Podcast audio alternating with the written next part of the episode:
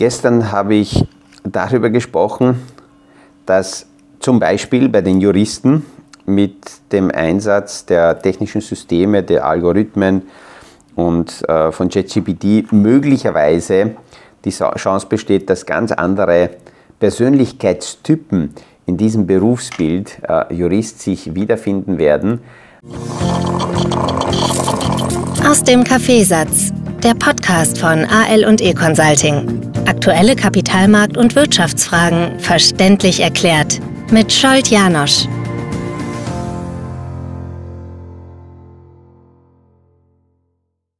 Weil diese bestimmte monotone ähm, äh, Arbeit aus Datenbanken, aus Urteilen, aus Paragraphendschungel Antworten rauszusuchen, weil für diese Arbeit bestimmte Menschentypen äh, wichtig waren, wichtig sind. Aber wenn das durch Technik und durch äh, Maschinen erledigt wird, dann bleibt für die Interpretation der Antworten, der Ergebnisse eine, die Möglichkeit für ganz andere äh, Persönlichkeitstypen. Und ähm, wir müssen uns das bewusst machen und auch eingestehen, dass immer wenn es darum geht, äh, bekannte, strukturierte, äh, monotone Abläufe zu modellisieren und, und die schnell durchzuspielen, dass da die Maschinen schneller sind, wenn sie richtig programmiert sind, präziser sind und auch meist deswegen eingesetzt werden, um die Fehlerquoten der Menschen zu reduzieren. Problematisch wird es immer dann, wenn bestimmte Themen äh, aus der Datenbank rausgeholt werden und dann der Mensch sich aber zurückzieht und die Dat der Datenbank, also den Ergebnissen überlassen wird, der Maschine überlassen wird, die Erkenntnisse aus der Datenbank den Menschen mitzuteilen. Also ich glaube weiterhin, dass in diesen Berührungspunkten es schwierig sein wird, hier komplett mit der Technik reinzugehen. Statistische Wahrscheinlichkeitsberechnungen durchzuführen ist die eine Sache, aber die Erkenntnisse daraus dann äh, mit Leben zu füllen eine ganz andere. Nehmen wir als Beispiel her, äh, da geht jemand zum Arzt und erhält eine sehr harte, schwere Diagnose, eine, eine Krebserkrankung zum Beispiel, und die Maschine würde gleich dazu als Antwort liefern, die statistische Wahrscheinlichkeit, mit dieser Erkrankung noch weiter zu leben, ist drei Jahre. Drei Jahre. Die Frage ist, was fängt mit so einer Antwort ein Patient an? Hier brauche ich die Sensibilität des Arztes, der möglicherweise aufgrund der Körpersprache, Mimik der Verfassung meines, des Patienten entscheidet, dass er heute die Diagnose oder die Auswirkung dieser Diagnose in der vollen Härte äh, gar nicht mitteilen darf bei diesem Patienten und bei einem anderen dürfte er es machen. Das heißt, da gibt es diese Situationssensibilität, äh, die ein, ein Mensch, ein Arzt liefern kann. Durchschnittlich drei Jahre Lebenserwartung heißt äh, ein paar Tage, Wochen, aber möglicherweise auch 20 Jahre. Oder mit den richtigen Maßnahmen vielleicht sogar länger. Ähm, es ist also, äh, denke ich, wichtig, wenn es nur um statistische Zahlen geht, äh, die jemanden zur Verfügung zu stellen, der dann damit weiterarbeitet. Da ist der Einsatz von Technik und von Maschinen äh, recht gut und ist ideal. Aber komplett die gesamte Wertschöpfungskette quasi mit Maschinen zu ersetzen, das sehe ich heute noch für sehr, sehr schwierig. Und es kommen einige auch mit der Frage, ist es überhaupt sichergestellt, dass äh, diese Technologie auch bleiben wird? Vielleicht verschwindet es auch wieder. Naja, es zeigt sich eines, wenn ein Nutzen dahinter ist und wenn auch die Möglichkeit besteht, daraus ein entsprechendes Geschäftsmodell aufzubauen, dann wird die Technik bleiben, dann wird äh, das Projekt oder das Produkt bleiben. Alles, was ein erfolgreiches Geschäftsmodell ist, wo die Möglichkeit besteht, über Skalierbarkeit und dementsprechend auch Geld damit zu verdienen, die Modelle bleiben. Weil das ist ein Teil unseres Systems. Und ähm, ich glaube, dass die, dass die äh, Wirkung oder die, dass die äh, geschäftlichen Vorteile und die, die ökonomischen Seiten von unterschiedlichen Themen deutlich wichtiger sind als irgendwelche, nehmen wir jetzt bei den Maschinen Manipulationsinteressen.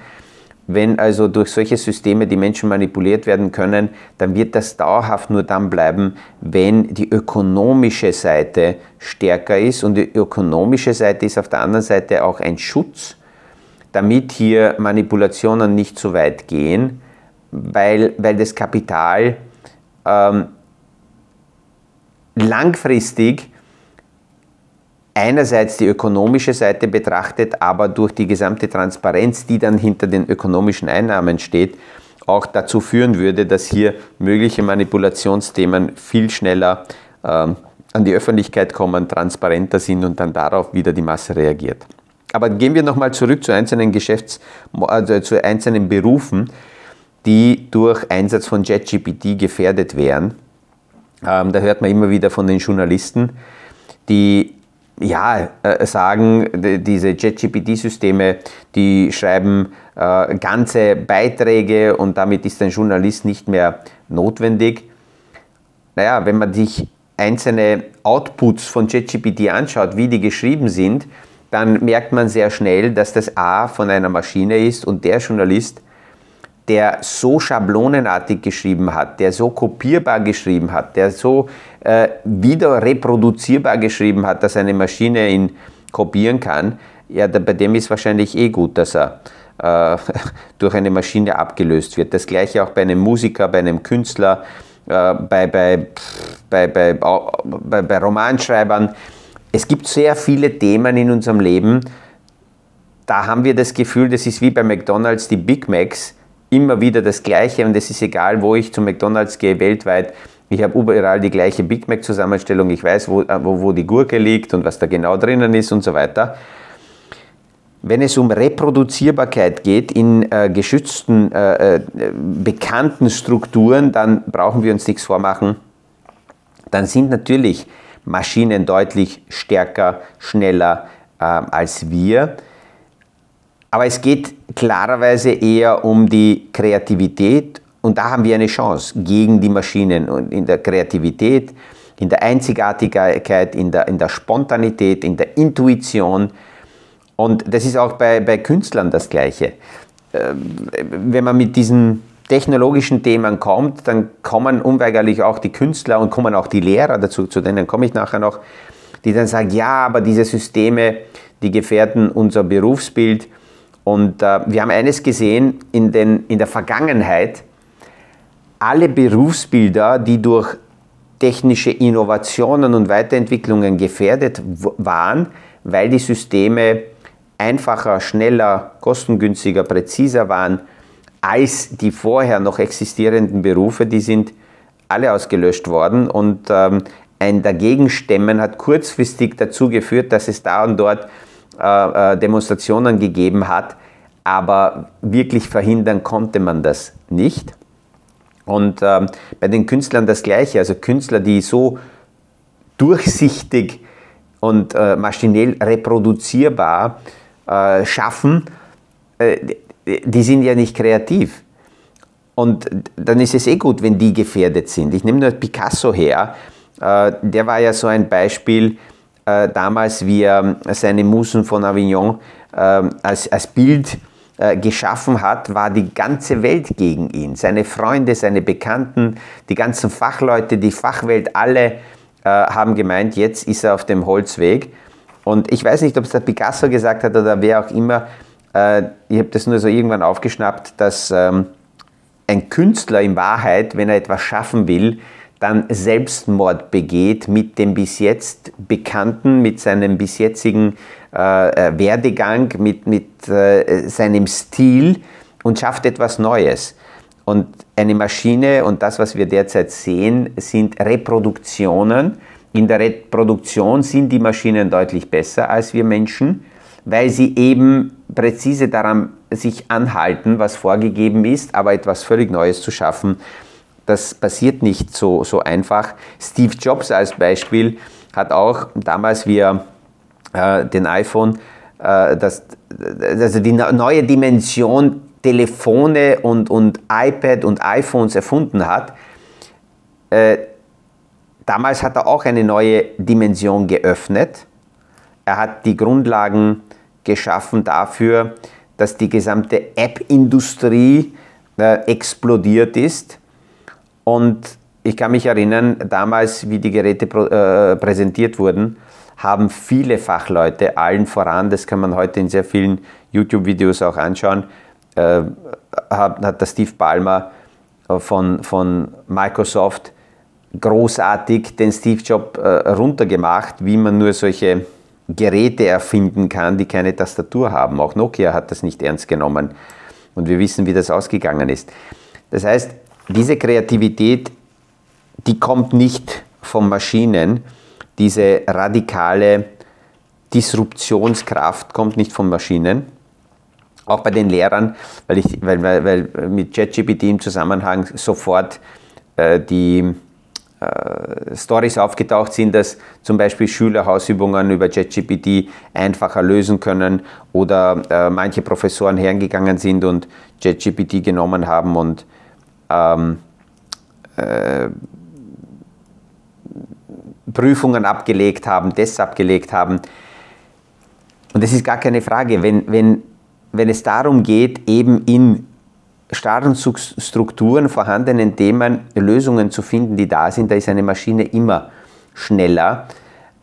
Es ist nur die Frage, ob das tatsächlich eine Gefahr ist, wenn unser Schulsystem, das heute schon ähm, nicht mehr zeitgemäß ist und die Kinder nicht auf die richtigen Themen vorbereitet, wenn das durch, äh, wenn so ein Schulsystem durch äh, JetGPT äh, gefährdet ist, ob das, ob das uns traurig stimmen sollte oder eher motivieren dann werden die Lehrer möglicherweise gezwungen, nach ganz anderen Maßstäben die Schüler zu entwickeln, die Kinder zu entwickeln, mehr auf die, die Stärken, auf die Kreativität, auf die Intuition, auf die Entwicklung zu schauen und die Kinder nicht dazu zu prägen, dass sie, ähm, äh, dass sie, dass sie für Noten lernen.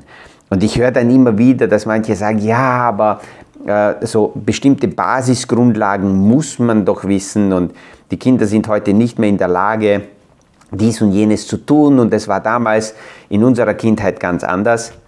Also ich persönlich bin der Meinung, dass, die, dass das notwendige Basiswissen heute ganz was anderes ist als vor 50 Jahren, vor 100 Jahren, vor 200 Jahren und als es sein wird in 100 Jahren. Und ich muss mit diesen mit diesen Rahmenbedingungen weitergehen, sonst fehlt mir die Lebensfähigkeit für die aktuellen Strukturen. Eine Ausbildung zu fahren, die vor 100 Jahren hängen geblieben ist, aber dann die Lebensfähigkeit zu erwarten in den heutigen Rahmenbedingungen ist äh, etwas naiv. Und das ist das Gleiche auch, äh, wenn ich heute hernehme, äh, zum Beispiel bei Büchern, wenn ich so Fachbücher in die Hand nehme, dann ähm, schmeiße ich die sehr oft weg und wünsche mir, die Bücher würden, also nehmen wir her, ein Physikbuch sollte nicht von einem Physikprofessor geschrieben werden, sondern ein Physikbuch sollte von jemandem geschrieben werden, der in Physik Schwierigkeiten hatte oder sogar hat, weil dann die ganzen Erklärungen in diesen Büchern so aufgebaut sind, dass diese Person mit wenig Hintergrundwissen äh, das versteht und genau darüber eben Wissen aufbaut und das erlangt. Äh, viele Bücher von Professoren werden äh, für die, als, als, als, als Beeindruckungsmöglichkeit für die anderen Professoren geschrieben, aber nicht für die Schüler, damit die dementsprechend auch äh, weiterkommen. Also ich hoffe, dass diese, äh, diese, diese Ausschweifer äh, vom Kapitalmarkt in diese JetGPT-Welt gut ist, um sich damit gedanklich zu beschäftigen, um zu sehen, was sich da abspielt. Und ich habe relativ schnell die Frage schon gestern bekommen, was hat das eben mit Kapitalanlagen zu tun? Aus meiner Sicht hat das deswegen mit Kapitalanlagen zu tun, weil ein wichtiger Teil für einen Financial Planner eine wichtige Frage ist, wie stabil sind die Einnahmen meines Kunden? Und damit wir heute uns die Frage stellen können, wie sicher, wie stabil unsere Einnahmen sind, dann müssen wir uns die Frage stellen, welche Fähigkeiten sind wir in der Lage, der Welt zur Verfügung zu stellen, zu verkaufen. Weil die Fähigkeiten, die wir verkaufen können, dafür gibt es Einnahmen, dafür gibt es Geld. Und wenn ich Einnahmen habe, dann kann ich die Einnahmen dementsprechend dann äh, auf die Seite legen, ein, ein, ein Polster aufbauen und kann ein Portfolio für mich schaffen. Und ja, ich muss mich mit der Möglichkeit auseinandersetzen, wie weit schaffe ich es, meine Fähigkeiten zu verkaufen, weil sonst habe ich keine Einnahmen. Und ich höre ab und zu, dass, man, dass Leute mir sagen, ja, in der Geschichte bin ich gut und das macht mir Spaß und das mit dem Geldverdienen ist für mich gar nicht so wichtig, weil wenn ich gar nichts verdienen würde, dann könnte ich von den Reserven trotzdem lange leben und lange leben und meine Frau oder mein Mann verdient, verdient genug, damit wir da uns finanzieren äh, können und deswegen ist dieser, die Frage des Geldes für mich nicht unbedingt so wichtig. Naja, aus dem Blickwinkel als Financial Planner muss ich sagen, wie, wie wir hier schon besprochen haben, alle Geschäftsmodelle und alle Ideen, die ökonomisch verwertbar sind und ökonomische Möglichkeiten aufzeigen, die haben eine Lebenssicherheit und die können sich selber finanzieren und werden bleiben. Und alles, was nur so lange existiert, bis jemand das von außen subventioniert, unterstützt, ähm, querfinanziert, dann sind es Geschäftsmodelle, die, ich würde mal sagen, eher enden wollen sind.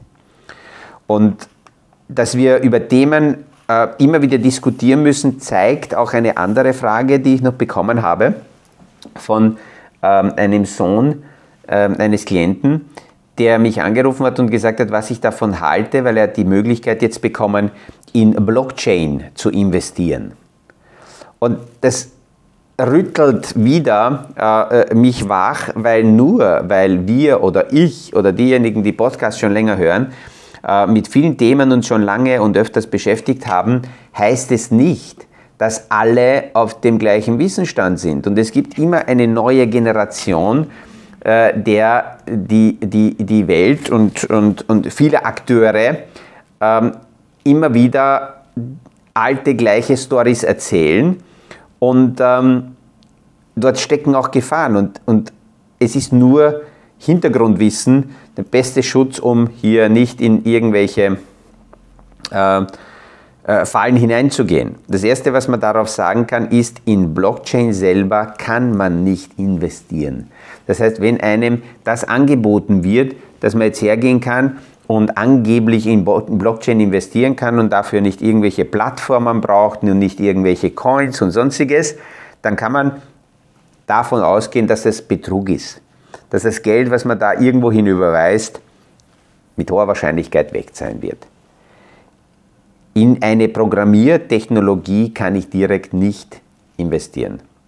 Die zweite Möglichkeit wäre, äh, wie man angesprochen wird, irgendwelche Finanzprodukte, die auf die Blockchain oder Kryptotechnologie aufgebaut sind. Auch dort muss ich mir das genau anschauen, was steckt denn dahinter? Weil es sein kann, dass wir marketingtechnisch die Technologie erzählt wird, äh, die Technologie präsentiert wird, ähm, äh, was angeblich da aus diesem Geld finanziert wird. Aber ich muss mir anschauen, über welche Produktkonstruktion und wie viel Geld von dem, was ich dort anlege, kommt tatsächlich wo auch immer in dieser Industrie an und was wird damit gemacht.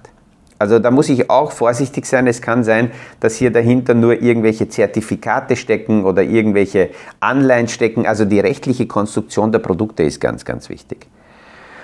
Die dritte Möglichkeit, wie man mit dieser Technologie irgendwie umgehen kann, wäre, dass man direkt in jene Unternehmen anlegt oder investiert, die mit der Technik beschäftigt sind, die programmieren, die irgendwelche äh, Lösungen schaffen.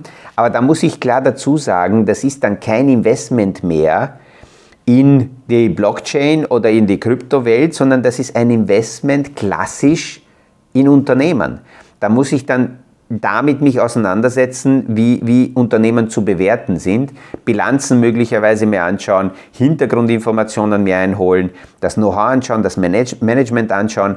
Und wenn jemand auf dieser Ebene ist, dann ist es fast egal, ob ich jetzt in der Kryptowelt die klassische Unternehmensprüfung durchführe und mir anschauen, was die Firma macht oder in der äh, Agrarindustrie oder in der Energiewirtschaft oder in, in anderen Bereichen. Also diese dritte Möglichkeit, direkt in Firmen zu investieren, hat eigentlich mit der Technologie dann kaum noch was zu tun, sondern es ist ein klassisches Investment in Unternehmen, da brauche ich ganz andere Fragestellungen. Und die vierte Möglichkeit ist dann immer wieder auch in der Kryptowelt diese Coins in die Hand zu nehmen, aber Gott sei Dank muss man sagen, dass diese Hype-Phase, dass egal welche Coins man angreift, die auf jeden Fall hochgejubelt werden und die Preise steigen, die Zeit ist vorbei. Diese Blase ist, das kann man heute sagen, äh, ganz eindeutig geplatzt. Wenn sich jemand mit Coins auseinandersetzt, dann bleibt mir nichts anderes über. Da muss ich mich hinsetzen und die Geschäftsmodelle anschauen und dann kann ich entscheiden, ob das irgendein Produkt ist, das vom Nutzen ist, das Mehrwert produziert, das äh, von der Welt eingekauft wird. Man kann sich sehr einfach das so vorstellen, dass diese Coins nichts anderes sind als in der Blockchain-Technologie zusammengefasste und programmierte Geschäftsmodelle. Und da muss ich bei den Geschäftsmodellen mir auch immer die Frage stellen, wer kauft sich das? Ist es vom Nutzen? Ist es richtig eingepreist? Braucht das die Welt? Ist es nur eine Modeerscheinung? Und dann kann ich entscheiden. Also ich hoffe, dass das so rüberkommt oder dass es sichtbar wird, dass egal welche Themen wir aufgreifen, welche Modeerscheinungen daherkommen, äh, es ganz wichtig ist, darüber immer wieder zu reden, um sich ähm, die Themen bewusst zu machen.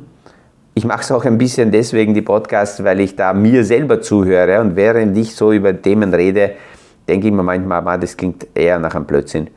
Und äh, das ist auch ein bisschen Selbstschutz. Und ähm, es hilft auch, weil ich sehr viele Fragen gestellt bekomme und dann sage ich, äh, wenn ich gerade keine Zeit habe oder die Möglichkeit nicht da ist, das in Ruhe durchzubesprechen, dann sage ich, okay, hören Sie da und da hinein. In diesem Podcast rede ich über diese Fragestellung und äh, möglicherweise sind da schon die Antworten drinnen und falls nicht, dann können wir uns dementsprechend dann noch weiter unterhalten. Morgen werde ich dann äh, wieder zurückkehren und anschauen, was in dieser Woche an den Märkten passiert ist. Im Moment habe ich das Gefühl, dass wir nichts versäumt haben. Es ändern sich nur die Stories, die an den Märkten hin und her getrieben werden, recht schnell und sehr kurzfristig. Aber darüber reden wir dann morgen. Heute einen schönen Tag, erfolgreiche Gespräche und freue mich, wenn wir uns wiederhören beim nächsten Podcast aus dem Kaffeesatz. Das war aus dem Kaffeesatz, der Podcast von AL und E Consulting zu aktuellen Kapitalmarkt- und Wirtschaftsfragen, verständlich erklärt mit Scholt Janosch. Aktuelle Fragen, Rückmeldungen und Anmeldungen zum nächsten Kapitalmarkt-Talk findet ihr auf unserer Homepage www.aleconsulting.at.